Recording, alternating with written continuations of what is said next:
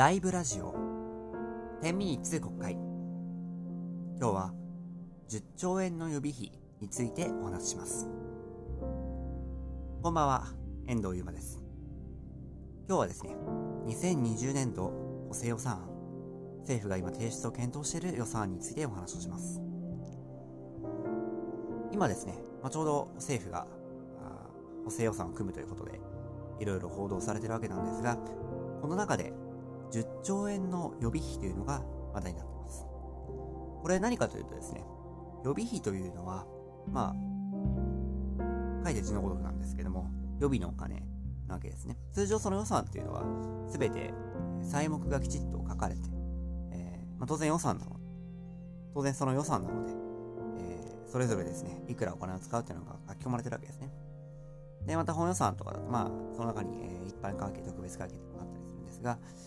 この通常の予算とは違うですね、えー、まあ、いわば何かあった時のお金っていう形で、まあ、その一般的な災害対策とかですね、そういうことに使われるお金というのが、まあ、予備費という形なんですけども、普通ですね、えー、例えば令和元年の、えー、本予算でいうと、予備費っていうのが0.1兆1000億円ぐらいなんですね。で、これが10兆になるっていうのは、まあ、相当珍しいというっていうかですね、まあ普通ありえない話なんですけども、なんでこう10兆の予備費というのが、あまあおかしいかというとですね、まあこれはおかしいわけなんですが、あの予算っていうのは、えー、ある意味その政府の根幹なわけですね。皆さんご存知の通り、予せあの予算委員会というのが国会にありまして、この予算委員会というのいういうのはですね、えー、あらゆるその内閣の行動、まあ、例えばその総理のスキャンダルとかですね、えー、内閣の質とか、まあ、そういったこともですね、かなり広く、えー、追求できる場なんですね。で、あの、所管事項っていうのは予算についてということしか書かれてないんですが、これはあの、あらゆる行政の行動っていうのは基本的に予算がつくわけです。言い換えれば、あ予算がつくのが行政の行動であり、す、え、べ、ての行動に予算がかかってくると。だから予算委員会っていうのはすべての内閣の行動に対して、あるいはその、それを執行する、つまり予算を使う内閣の支出も含めて、すべて、えー、組み込まれているっていうのがですね、この予算委員会があらゆる物事を所管できるっていう理由なんですけども、まあ、もともとさようにですね、予算っていうのはものすごく重要なんです。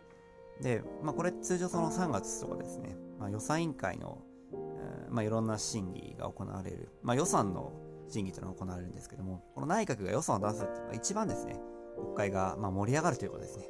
えー、まあ、総理もバンバン予算委員会出ますし、まあ、あんまりね、あの、それ終わっちゃうと出てこないことも多いんですけども、まあ、それぐらいですね、まあ、予算を国会にお願いするっていうのは非常にこう重要なあ予算質疑っていうのがあるわけなんですね。で、まあいろいろ分科会とかですね、予算の採決の直前はあったりするわけなんですけども、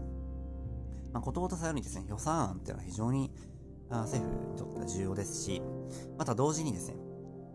まあ、予算委員会がそれだけ重要視されてるってことも含めて考えると、国会にとって一番重要な権能っていうのは予算を審議することなんです。それは予算を出す前は予算の案が正しいかということをきちっとチェックする。予算が提出された後は予算の執行、予算の使われ方が正しいかということをきちっとチェックすると。これがまあ非常に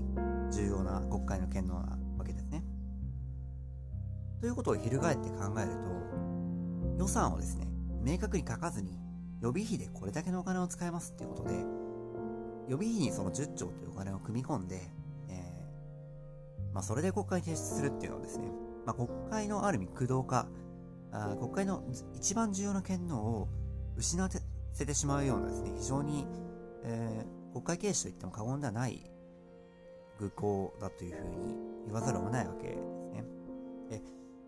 まあ、これがですね、例えば、あの、本当に今災害が起きて、例えば、あ東日本大震災にですね、すごく甚大な災害が起きて、えー、まあ、その、災害はもう起きてる途中ですと。で、その、何に使うかっていうのが明確じゃないです。わかりませんっていう状態であれば、これはやはりですね、あの、予備費に、まあ、ある程度突っ込むっていうのは仕方ない部分もあると思うんですね。うん、まあ、ところがですね、まあもちろんその、今、コロナの問題もですね、果たしてどれぐらいこれから第2波が来るかっていうのはわからないと。まあ、だから、え、厚労省とかですね、えそういった役所が予備費をある程度厚くしたいっていうのは、まあこれは理解できます。これは理解できるので、予備費自体を一定額本予算にも増やすっていうのは、まあ、これは叱るべきだと思う、やって叱るべきだと思うんですけども、しかし、あの、例えば、給付金の話とかですね、あるいはその、経済振興とか、産業振興みたいなものまでこの予備費に突っ込むっていうのは、これはやっぱり焼け太りと言って言われてもしょうがないと思うんですね。つまり、あの、機動的にどうしてもその時に必要な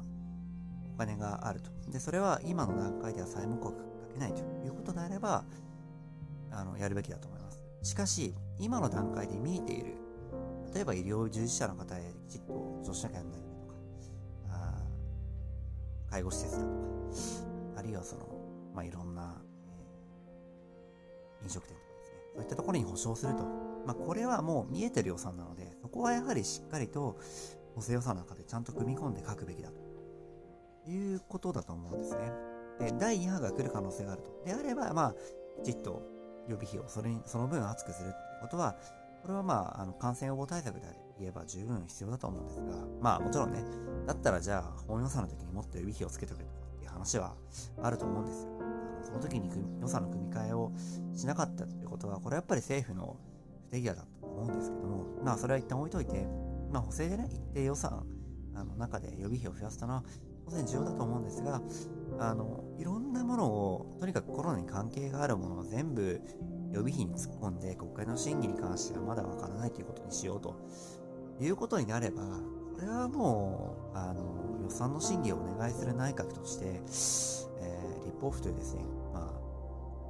あ、憲法41条に書かれている、国の最高機関というものの最高機関性を著しく毀損する行為だと言っても、まあ、これはやはり言われても過言じゃないというふうに思うんですね。うん。ですので、あの、やはりしっかりですね、補正予算の審議をする。まあ、それからですね、まあ、ちょっと一点少し脱線するんですが、あの、6月21日でしたっけ？に、まあ、会が、会期が閉じるわけですけども、これを延長するしないという話があるわけですけども、やっぱり、これはですね、しっかり延長して議論するっていうのが必要だと思うんですよ。あの、まあ、今のコロナの情勢下でね、まあ、補正の予算をきちっと組んでいただいて、それは速やかに、あの、補正、二次国会開いた中でやるっていうのは必要だと思うんですが、しかしながらその、まあ、いろんな審議しなきゃならないことがあまりにも多い段階でですね、まあ、これを早急にまあ、締めると。で、何かその外遊をしようとかっていう話もあるわけですけども、うん、ちょっとその、あまりにもこれは、今の現状が見えてないんじゃないかと言わざるを得ないと思うんですよね。外遊もまあ、諸外国はね、まあ、オンラインのあれとかもありますし、うん、もちろん外遊きちっと会わなきゃいけないっていうこともあると思いますし、外交儀礼とかもありますが、今は外遊をすべきなのかということ冷静に考えればですね、今のプライオリティとして、やはり必要なのは、コロナの影響がどれだけ産業とかですね、そういったものに影響を与えているか、それから本当に第2波が来ないのかと。本当に今ロックダウン解除したけど、まあロックダウンじゃない緊急事態宣言を解除したけども、本当にその後その第2波、第3波が来ないかということをきちっと国内外の方と議論する。これが必要なのであって、なんか外遊って話が出てくるっていうのはちょっと驚くべきだなというふうに思っていますね。うん。まあ、本来ですね、その何を保証するかっていうことはやっぱり本予算の審議の時に結構話し合われたわけですね。本予算の段階でもかなりコロナの影響ってのは分かってたわけですし、うんその段階でその野党側から予算の組み替えを出すべきだっていう声はかなり上がっていたにもかかわらず、これやらなかったっていうのはやはりスピード感なかったという話ですし、えー、国会を締める時だけスピード感があるっていうのはですね、これはやはりどうなのという話だと思うんですね。まあ今更ですね、安倍総理に国会をちゃんと出てくれとか、審議をしてくれっていうのは、まあちょっと今更感が漂うと思うんです。まあ、安倍総理がその国会に必ずしも積極的じゃないっていうのはもう明白なので、それはやむを得ないとは思うんですが、しかし、あの行政府の長というのはですね、三権分立の一つの一角ですし、かつその、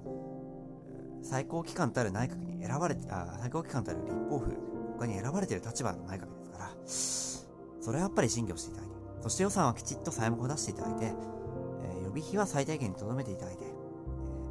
充実した審議を行ってほしいなというふうに思ってます。以上、天民日国会ライブラジオ、遠藤優馬でした。